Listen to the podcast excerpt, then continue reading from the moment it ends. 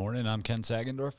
And I'm Edgar Papke, and welcome to True Alignment, uh, where our conversation focuses on alignment in all our paths and walks of life as the great predictors to success in our work, in our families, in our relationships, and including the relationship with ourselves.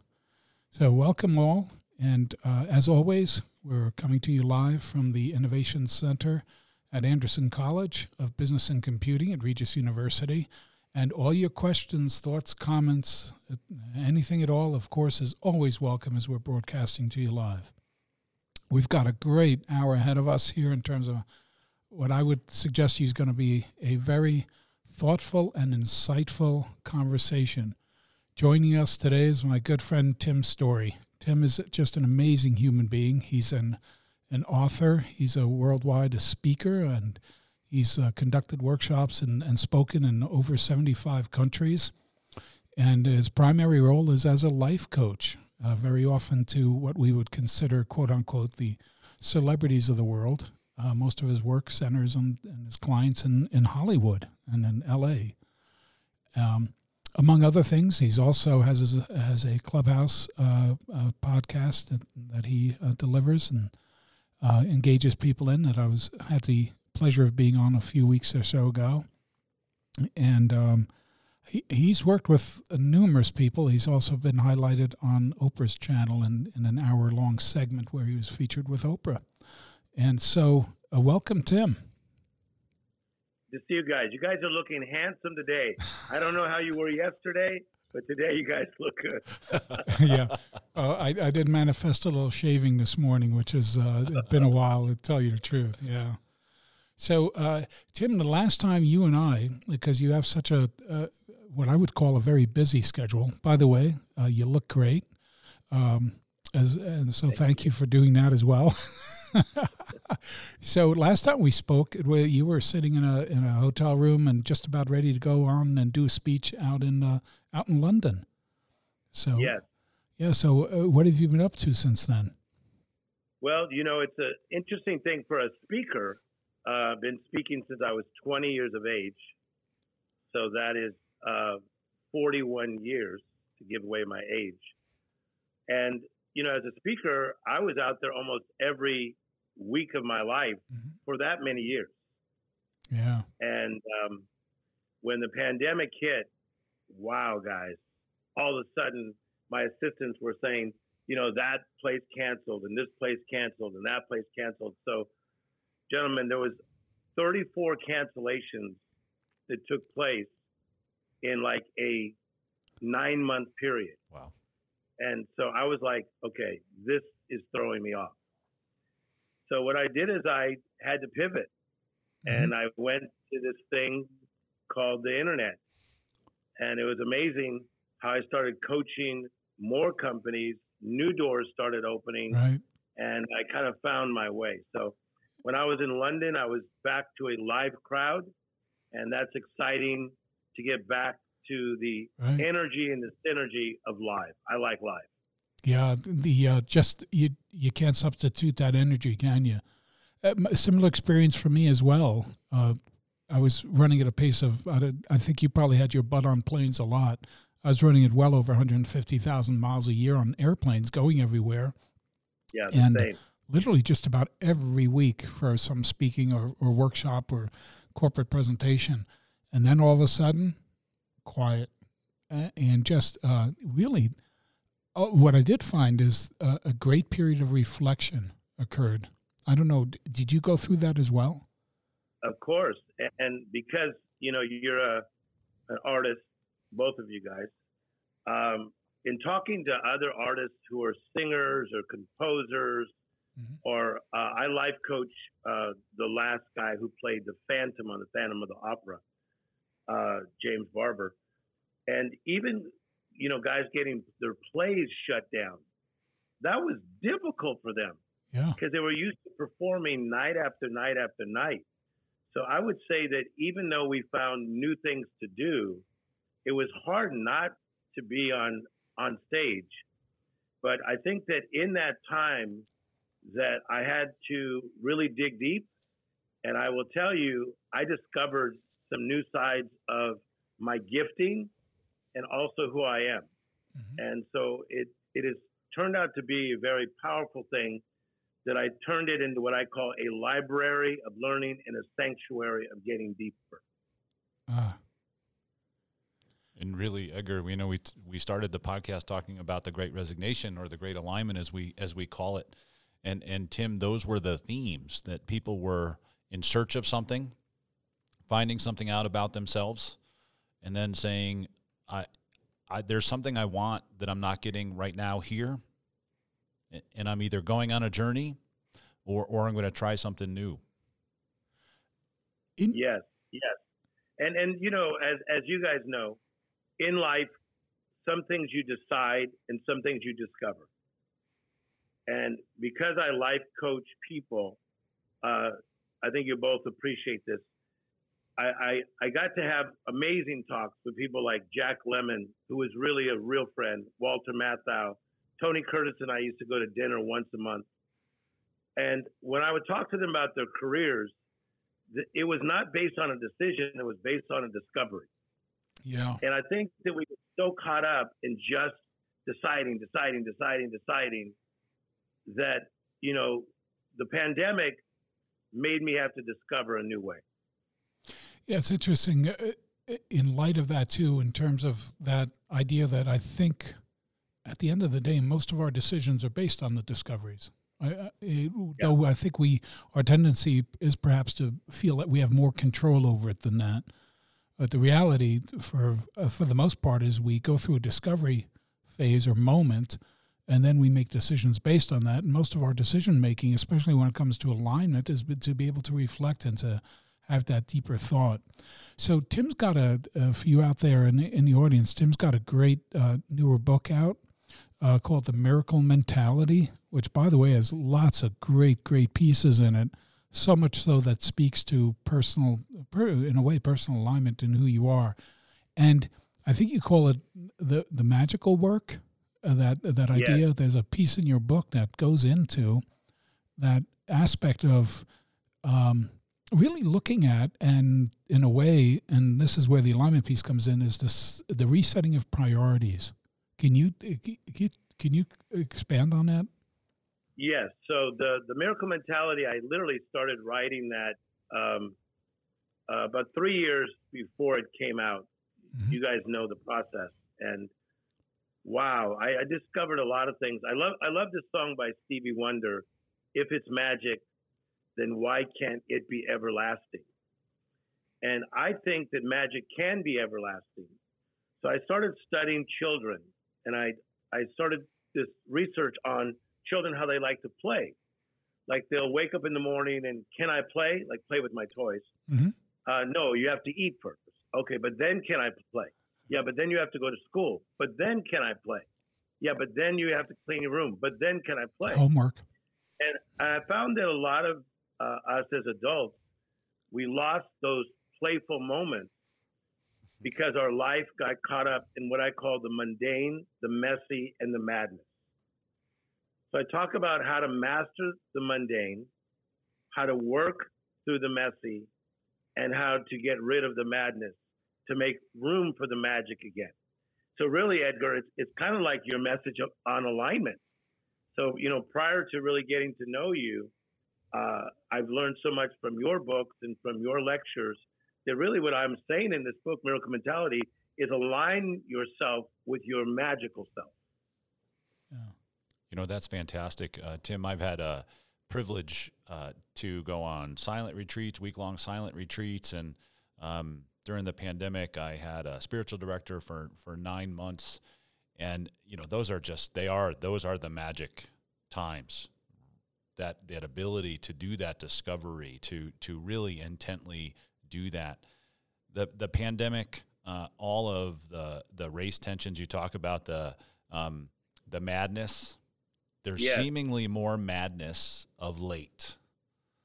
So when you're when you're working with those you coach, when you're talking with people, um, what's that message about how to manage that madness um, and put it in a place where you can get back to the magic?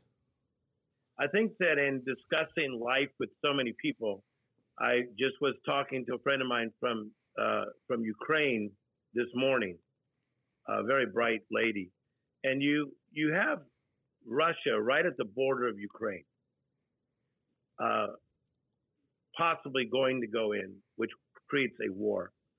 You have a pandemic in which people are feeling like they're not getting really clear answers.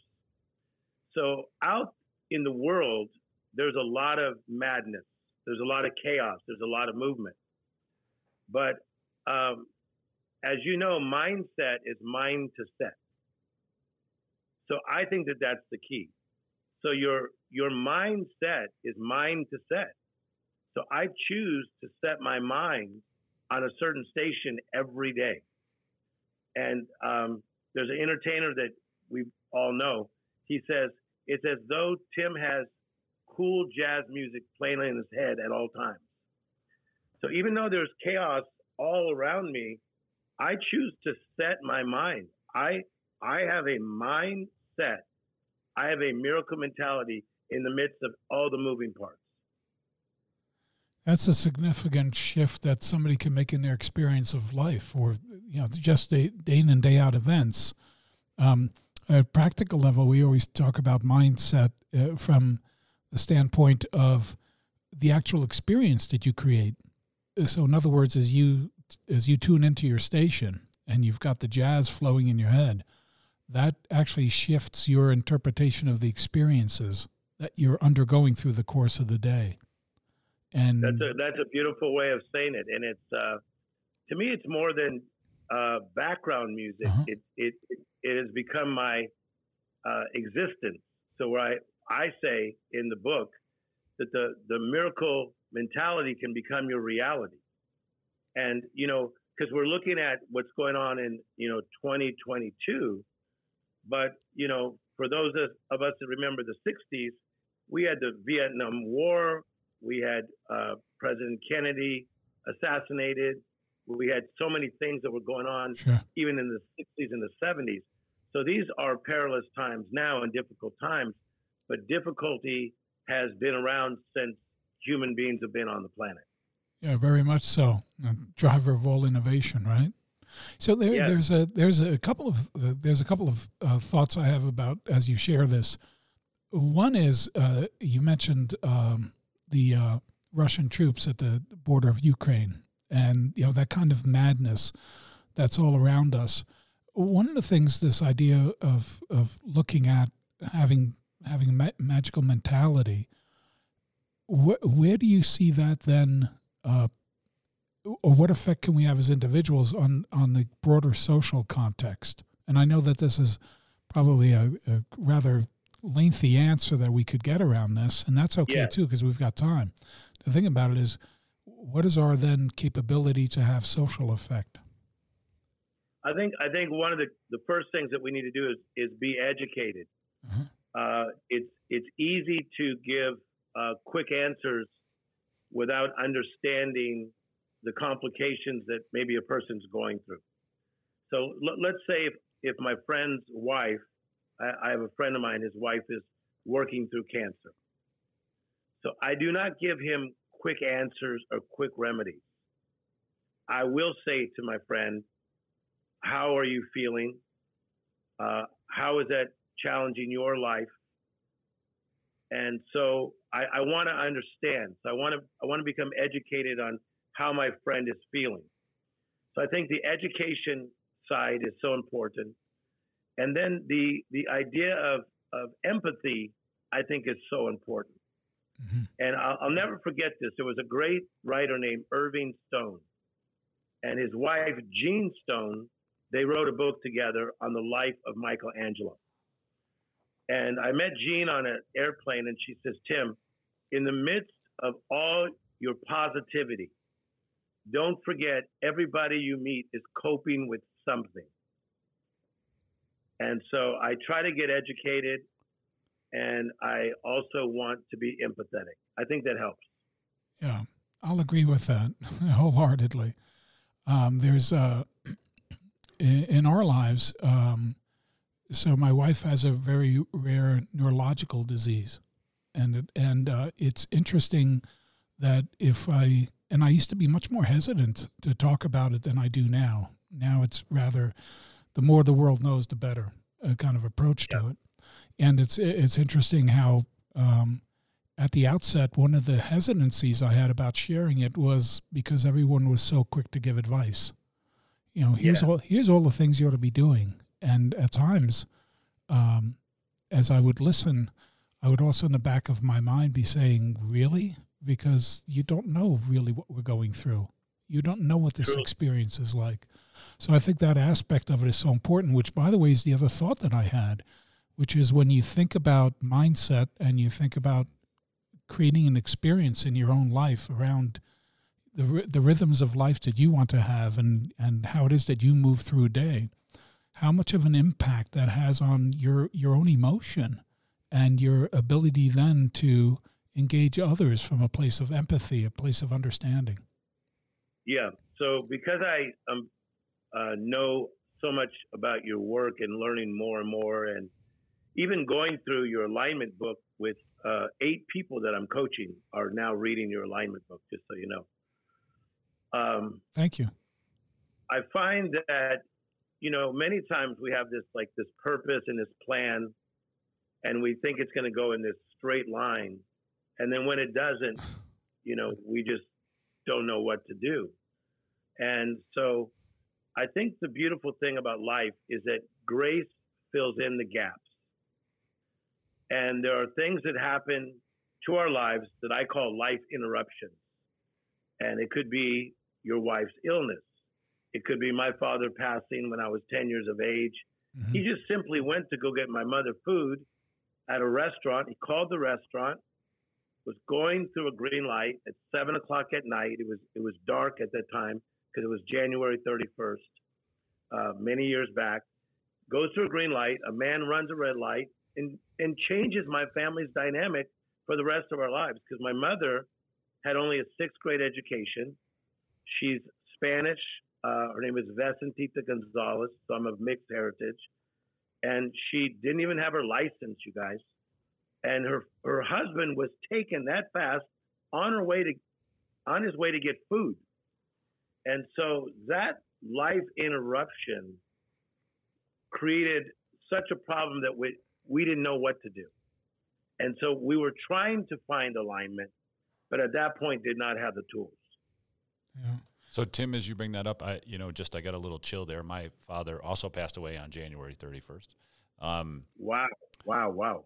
uh, the um, you know you you talk about these kind of great interruptions, and you know this is one thing that Edgar always gives to me as is just a, a, a true gift is um, and, and why I think we're fast friends because it's such a learning opportunity every time I am with him. But the the the ability to take in, to listen, to to hear, to see those things um, when those interruptions are coming. If you can still hang on to that part, to still let other to um, discover, to let the discovery happen, um, to let it wash over you. It seems to me that that's one of the that's one of the hardest parts. We're spending a lot of time, I think, societally pushing out instead of letting in. Um, Agree. you know, Edgar and I, we just, you know, we, we worked with a client last week, and uh, you know, Edgar was teasing me because uh, it was virtual this time around, and for the last two and a half hours uh, on the second day, um, you know, I was just uh, smiling as we just listened. I mean, it really was. We had given them an activity, and we did had no idea it was going to uh, be as successful as it was, but we just got to to listen and and take in, um, you know, the things that they were sharing with one another. So it seems to me that No, I, li- I like I like what you're saying, and I think that you know it's so tempting to just try to push everything away, as as though it's not happening, or try to distract ourselves, or move on too quickly. But here, here's an interesting one. Um, you know, I'm from Los Angeles, so I'm on these freeways quite a bit, and several months ago, something happened to me. This all literally took place in a 30 day period. I'm on the freeway one time and I saw a, a pebble came, it came off the back of a truck and it hit the top of my car, which I was fortunate, so it didn't break my windshield or at least do that little effect it does. So that was the first one. Promise you. Four days later, I'm driving down a different freeway, and out of nowhere comes a tire. So a tire was came off a car and was bounding down the freeway. So first a pebble, then a tire. Okay. So I've been driving for a while. So I was able to look left, look right, and get away from the tire. And then the third one that happened, all within three days, is a guy was moving, and I was watching. I said, "He's got too much in the back of that truck. I'm going to try to change lanes." And just as I did, his bed came off the back of the truck. so in life, sometimes a pebble comes at you, a uh-huh. tire, and a bed. Those pebbles, yeah. the most significant events in life are those that are unforeseen, right? Yeah uh, idea.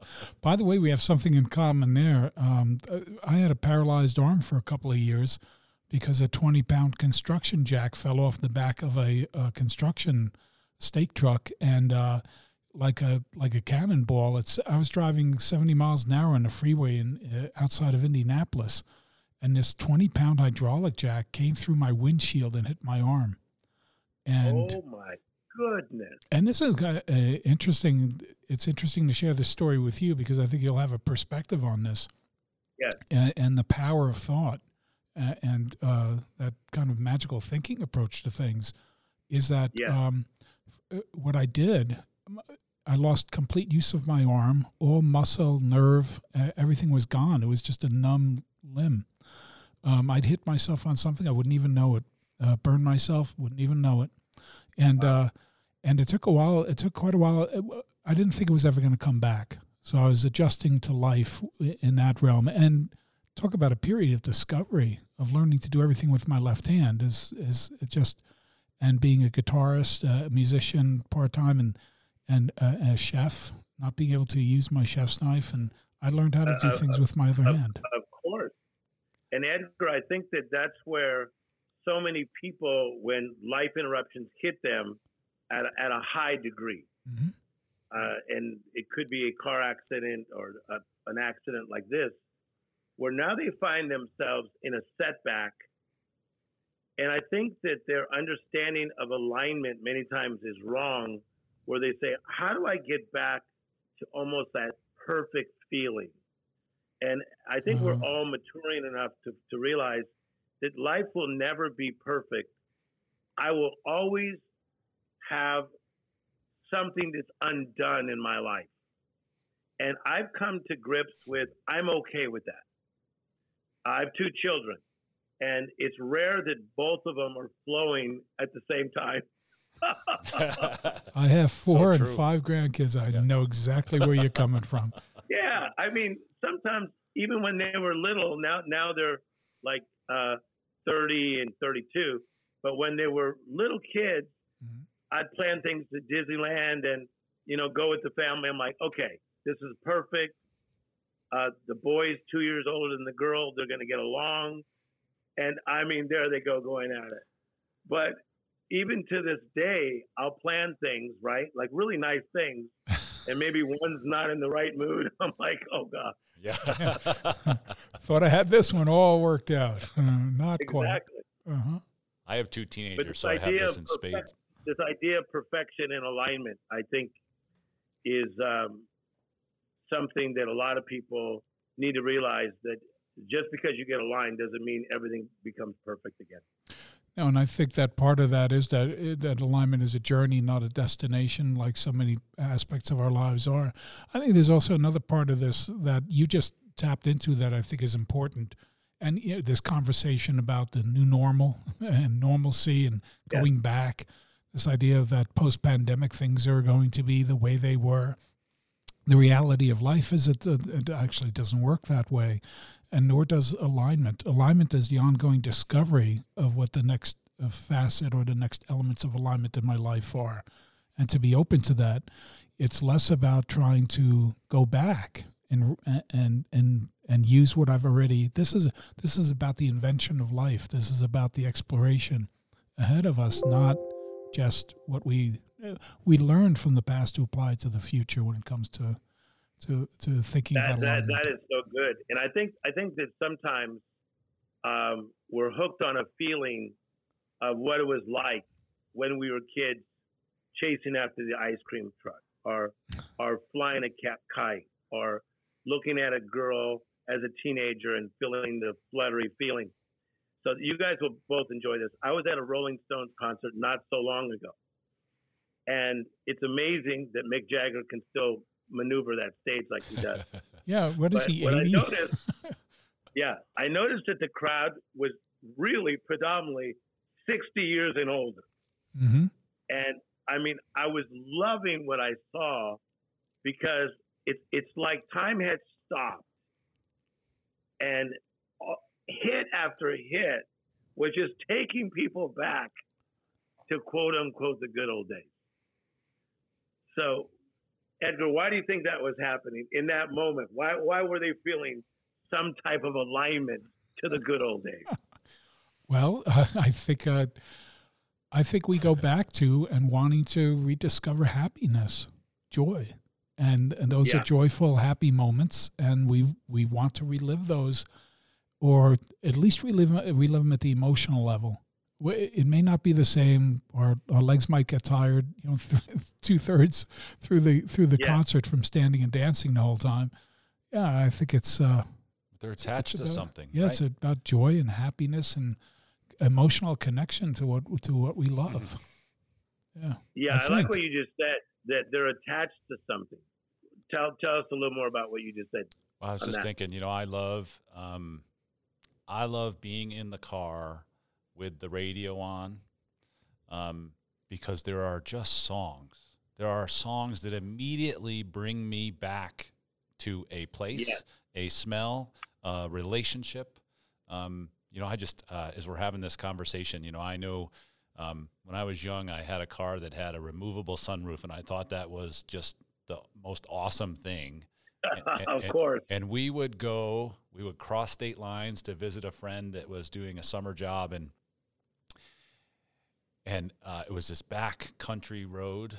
You could turn the headlights off, so just the parking lights were on, so you could just see the amber and the stars through the moonroof.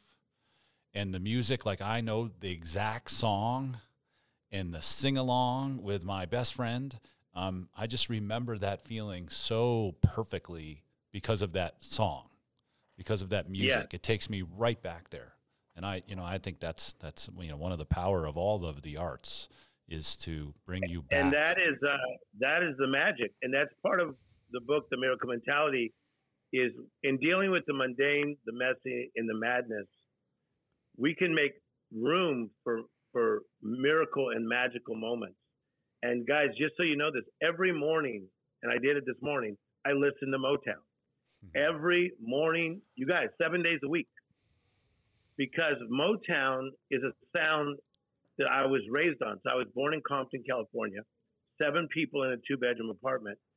But at least we had we had the vinyl and we had that Motown music playing and it, it, it made us feel good. So every day of my life, I promise you, every day I listen to Motown, it triggers me into a good place.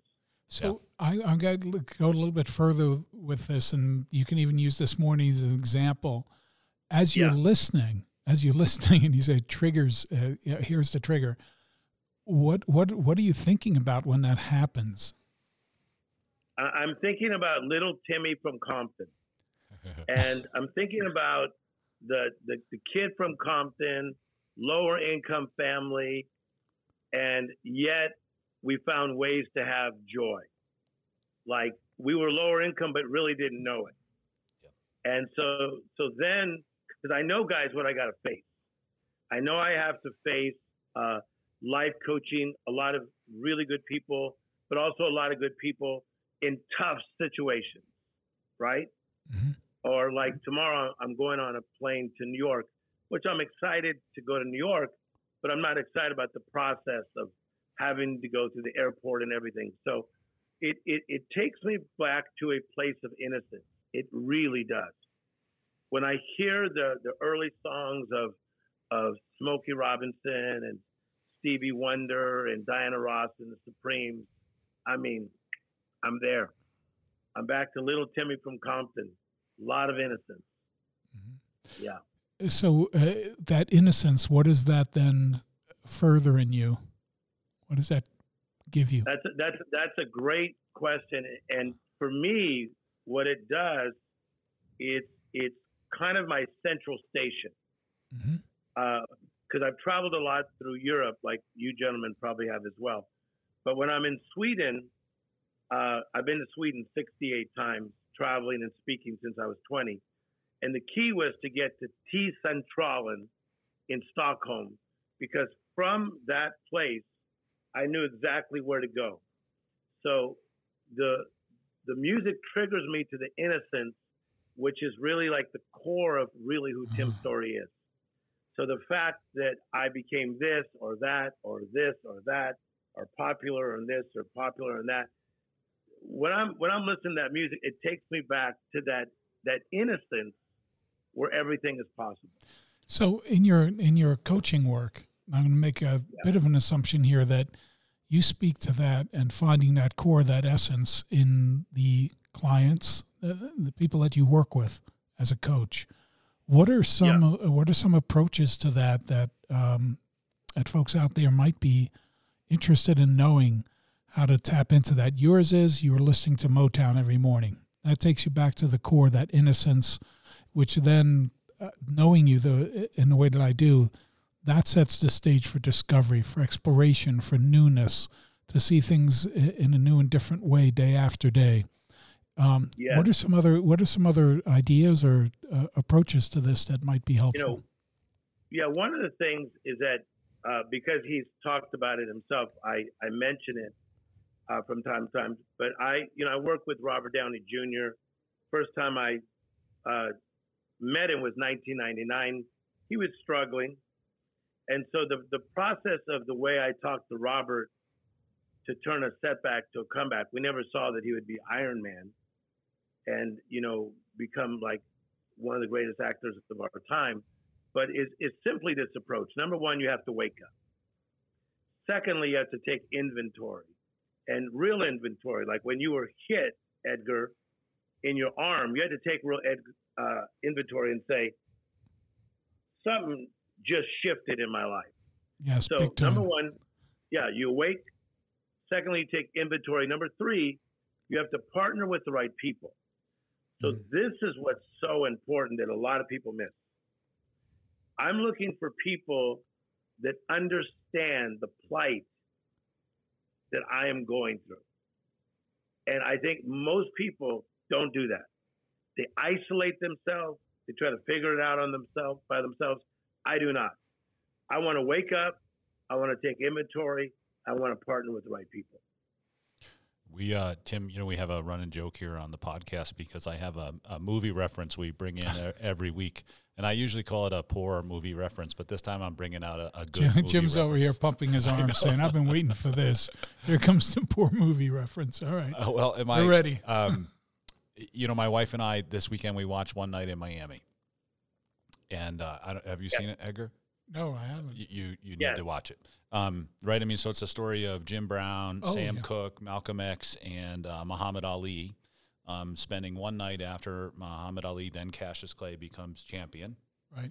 And they, and it's a discovery. The whole the whole movie is the four of them looking for somebody who understands their plight. And and you know, Regina King was masterful in putting that movie together to have those four. You know what I think uh, outside you would think of as distinctly different uh, kinds of conversations, right? Jim Brown is trying to figure out if he really wants to be in football. Malcolm X is trying to change um, everything. Um, Sam Cooke is trying to be a phenomenal business person. And, and the challenge they all gave to one another in that night was this idea of let's figure out where our plights match. Yes. I, I will tell you, I like you even more now. I, I, consider I consider Regina King a friend, and to know for you to know that she did that movie, and you're you're you're so right. for all those people in different times in their life, right? To then come together and for this time of discovery was something beautiful. But but that's one of the things that I love about life is that we sit here live on this podcast right now, but you never know what beautiful thing can happen even before the stays up. It's so easy to think about the negative, like what negative thing could happen. But what what beautiful thing could happen? Like for instance, I was at a restaurant by myself yesterday. I just taped something and so I was I was tired, so I didn't really want a friend. So on my way from taping something, I went to this restaurant and discovered this brilliant man. He uh, late seventies, retired, and he was sitting there and he had his iPhone and he was listening to George Benson. and I love music. So I said, I said, I mean, what a great song. And he goes, All right, then tell me who it is. That's George Benson. And he goes, You really know George Benson? I said, Not not personally, but I like his music. And I went on how I learned. But we ended up, guys, I ended up having an hour and a half conversation with this man who, who did very, very well in, in real estate. And now he says he feels like this loneliness in his life. Like, now what?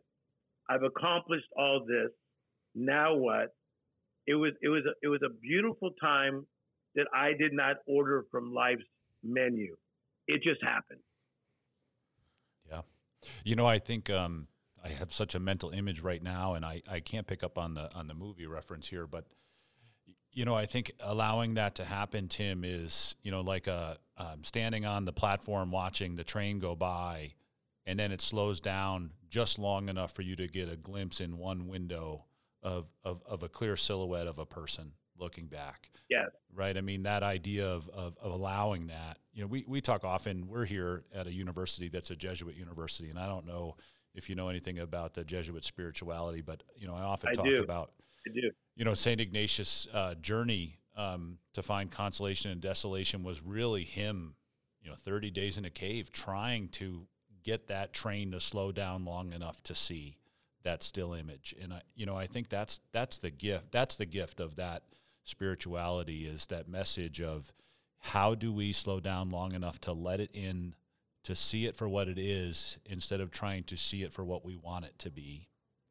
Um, and and welcoming I, I that. So, I so agree. And if we go down spirituality for a second, anybody that God used in a significant way they always went to a desert experience. So there was a desert experience that either he sent them to or their bad decisions took them to. Right. So you, you, you take Moses, he, he kills a guy, ends up in the desert working for his father in law. Okay. But but Jesus constant, constantly went to a solitary place to pray. And so to me, that is the holy ground to get us ready for what I call the battleground. And I think many times life is that battleground, and we need those holy ground experiences, but not short ones. Some, sometimes you need to saturate yourself in that holy ground to to really find your proper place and get into alignment.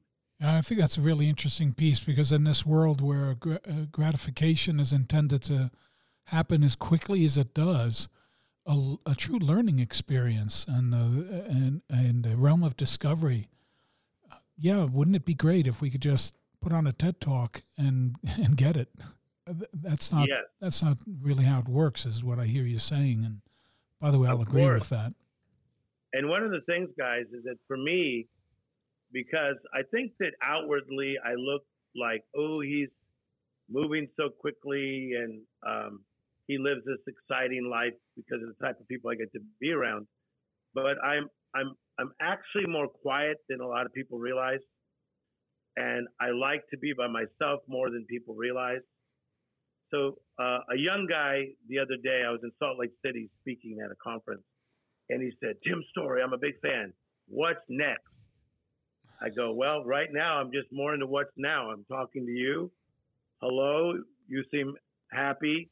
I see on your name tag, your name is Eric. Hi, Eric. And truly, I live this way. Uh, I'm thankful for opportunities, but I'm I'm in the I'm in the moment. Is this, there this is living. This is living. This is living. Tim, is there, you know, you talk about all all of the things and, and considering what's next, and we talked about kind of slowing down that image. You you brought the reference for the for the desert experience. You know, we were talking about yeah. Motown, I I grew up in a Motown house too. Um, I the image that comes to my mind so quickly is my father trying to hit uh, Smokey's high notes. Honestly, um, I can just picture him yeah. in whether it was in the car, on the couch. Um, I can just I can hear him in my father's you know six foot four, three hundred pound bear of a man. So every time he would go for those high notes, you know, I just but it was it, there was something singular about it. You talk about being in the now with Eric. You know, there was yeah. a time when the only thought that was in my head at that moment was, wow, my father can hit that note. Like there was nothing else, right? It was so. I, I, I think that is so, so powerful. And Edgar's getting to know me well enough that when I when I mention an, an entertainer, just that's what I've been doing since I was 25 years of age, working with entertainers. But Smokey is literally one of my best friends in the world. Uh, we spent a lot of time together, and uh, he's endorsed my last two books. Uh, when we opened a church, I opened up a church that has like a team of pastors. Uh, it's not a bad deal to have your grand opening and Smokey Robinson performs for you. Pretty special. yeah.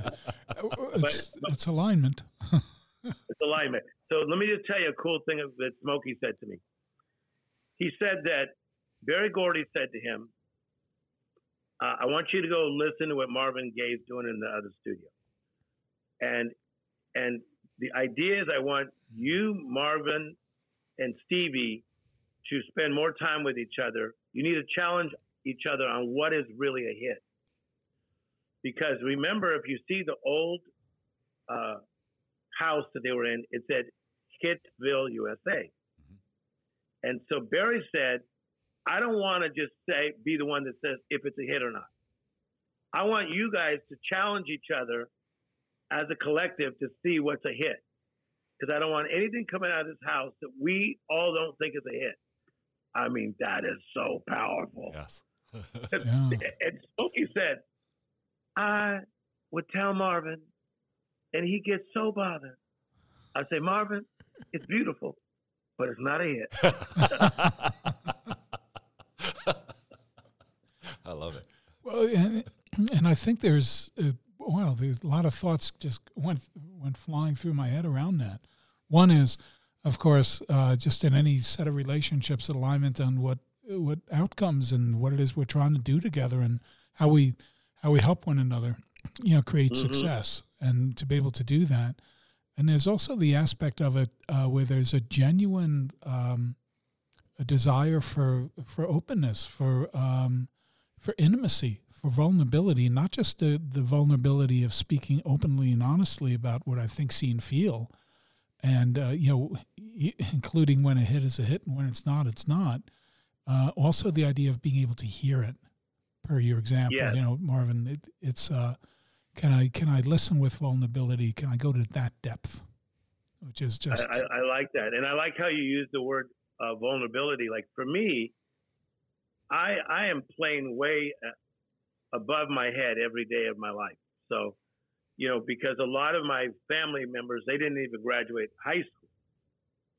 So, uh, I'm playing so far ahead that I need help of, to talk to people and to say, what is this experience? Like, what what is happening to me right now? They just offered me all this money to do this.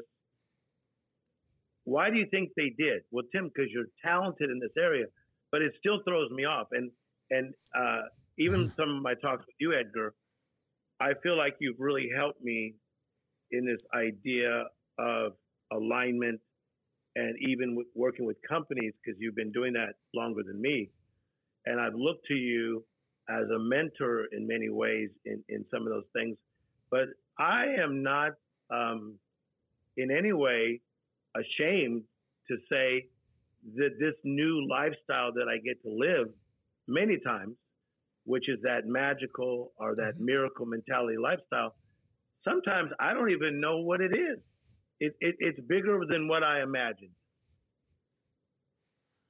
Yeah, there's there's a lot in that too, uh, because you're so um, you, you strike me as being so always in all my conversations with you, just very very centered, humble, without having too much of an expectation of what's next, being present and in the now, and then. Yes. Your success. There's even a part in your book that speaks to that, which is the idea of you know what is it that we're really chasing? What does that What does that look like? and then the idea yeah. that you're living above you know your, your own expectation with with a kind of a element of, of surprise uh, it, it, really it really is a, a, element of surprise. I'll give you an example. I was i was on Canon Drive in Beverly Hills eating breakfast with Vidal Sassoon. And we were just talking as real friends and we, we knew each other for like 22 years before he passed. And it just hit me because people kept coming by and saying, I don't want to bother you to Vidal Sassoon, but I'm such a big fan. It was like, you know, seeing somebody they didn't expect to see. Yeah. And it just hit me, guys, one morning, like, this is so interesting, this life that I'm now living where Vidal was saying, he, Vidal said this to me. He says, You're my hero. I look to you as my hero. Tim, you're a hero.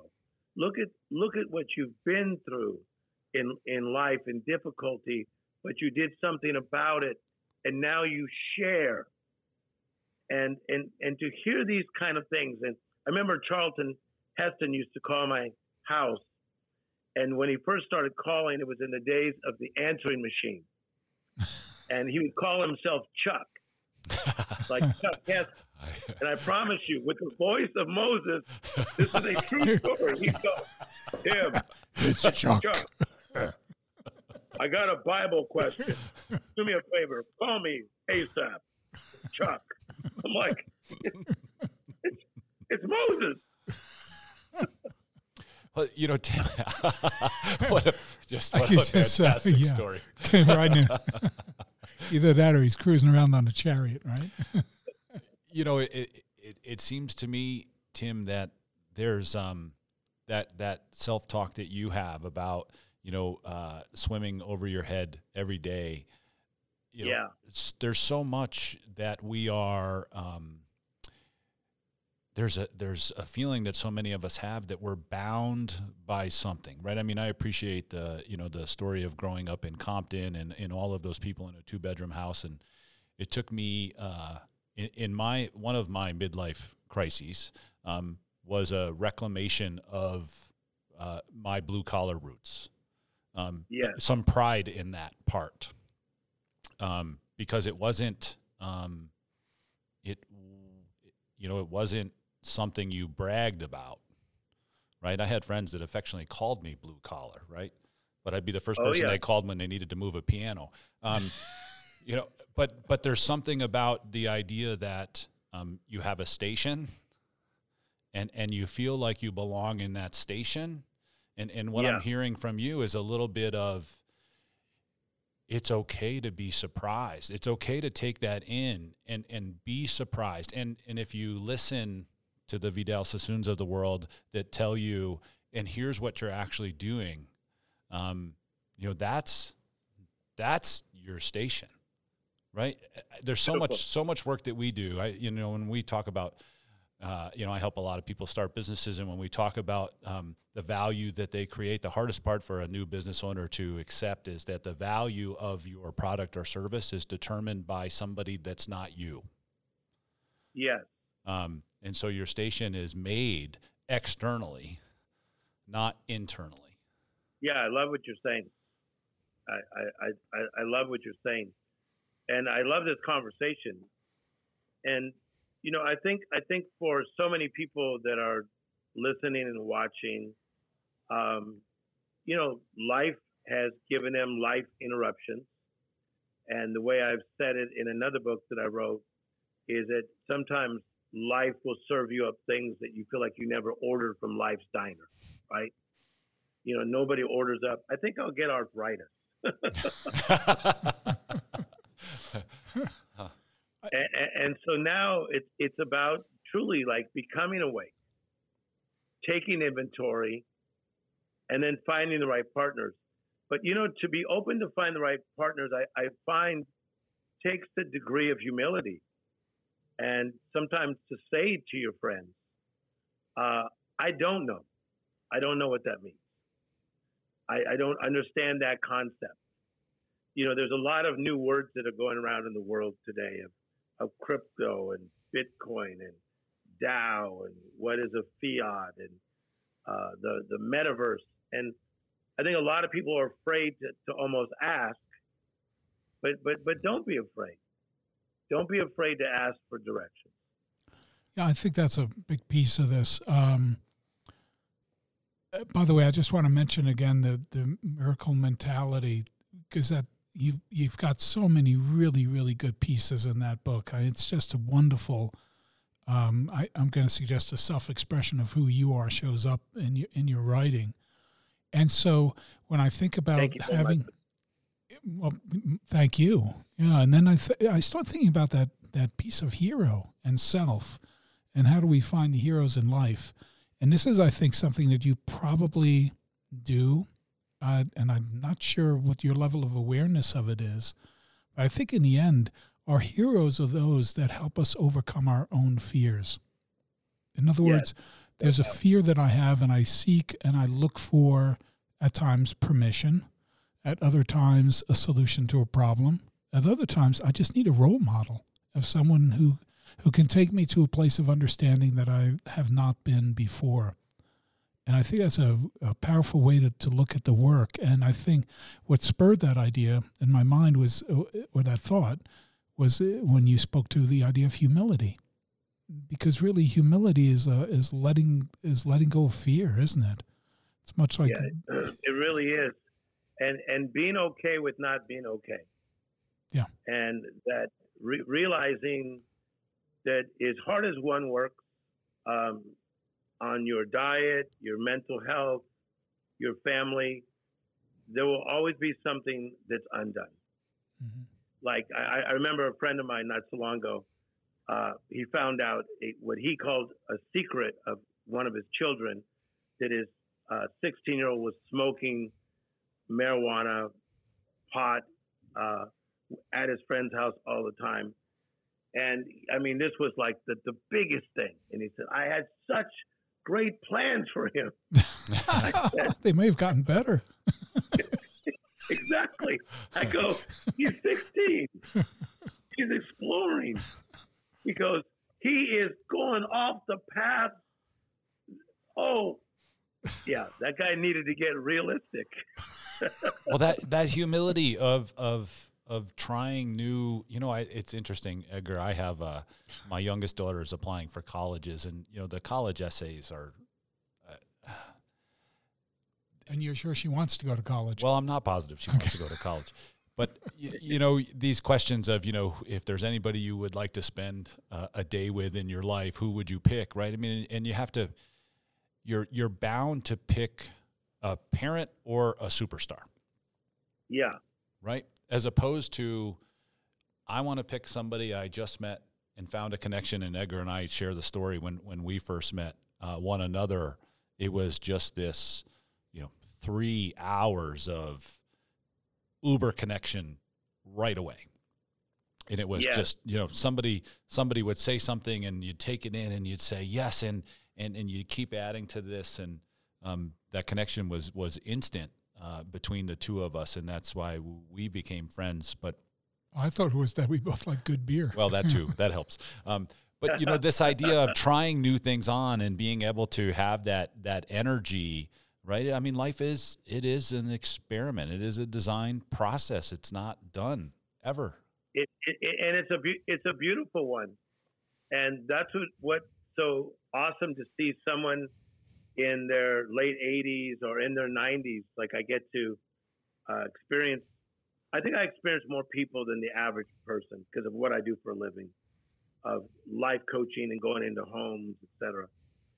And to see some people that I know that are in their 90s and they still have joy, and they Mm. still have peace, and they still have amazing, funny stories to tell, and they have they still have hope for the future.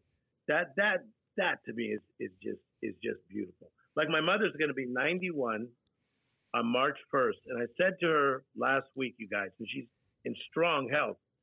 I said, Mom, on a scale of one to ten, how good do you think your life is? Ten being the highest. She says, at least a solid nine. And I said, What makes it not the 10? She said, I really loved your dad.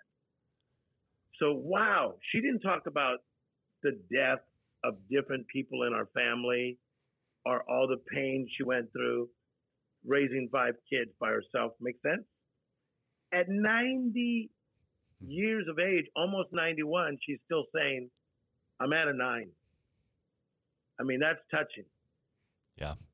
I uh I got the privilege yesterday of we have a really tight neighborhood where I live, Tim, and we have I I call them uh, our parents of the neighborhood, and they are 91 and, and 86, and and they both um uh, they both lost their first spouses and, and, and remarried, and they are just an amazing, amazing couple. But I was uh, getting in the car to go to the grocery store yesterday, and uh, and and Teresa called, and she said, you know, we have some light fixtures in the kitchen. Can you come help with this? And I said, well, open the door. Here I come. And I crossed the street and in, into the house, and you know, that's that was uh, an unplanned hour and a half um, to change four light bulbs um, and move Yes. the fixture around. That was the best part of my day yesterday. Was spending time right. I mean, and it was the uh, the conversation. John's a retired Lutheran minister, and um, just just they are so full of joy. I mean, it is amazing, and so I appreciate that story about your mom. Yeah. And guys, life is good, right, Edgar? Yes, sure is. I, I think that, uh, and you can, the arc of this conversation is great because we started with just a general conversation about your life and alignment and your work and, and, uh, um, and then here's this arc. And when you think then about uh, the idea of just how aligned are we in our lives and what is the definition of success? And at the end of the day, it's always winds up being happiness, joy, and love, doesn't it? Yeah, we wind up being, Truly. regardless of our work or endeavors. At the end of the day, take everything else and peel it away, and there we there we have it. Just who we really are at the core as human beings. Yeah. So Tim, um, any any thoughts before we say goodbye and uh, f- for now at least uh, as we end this podcast? Any thoughts? Anything you'd like to add to the conversation? I would like to just say thank you both. I mean, what a great conversation. And um, I love what you guys are doing and, and even teaming together to do this. And I just encourage everybody that is listening and watching to um, not get down on yourself. I, I, often say this you, you may not be what you want to be, but thank God you, you're not what you used to be. And so, you know, we've all come a long way. And think think more about the the journey that you've had and some of the uh, victories that you have, rather than constantly looking at what you're not. So you, you you may not be what you want to be, but thank God you're not what you. Used. Thank you. That's great. So if you're out there, as you're out there listening, um, I would strongly uh, suggest and recommend to you that you uh, look at Tim Storey's work, his his, uh, his books, including the most recent Miracle Mentality, and uh, yeah, I I can't uh, nothing more than wholeheartedly express my gratitude to you for joining us here for the last hour for this conversation. You're you're uh, you're you're quite you're quite the human being, and it's such a pleasure to have you as a friend and and uh, have you have you join us here this morning. Thank you. Yes, Tim. I Thank you so I much. you both. Well, I'm Edgar Papke, I'm Ken Sagendorf. And that's Tim Storey. and uh, thank you very much for joining us today for True Alignment. We'll see you next time around. Thank you.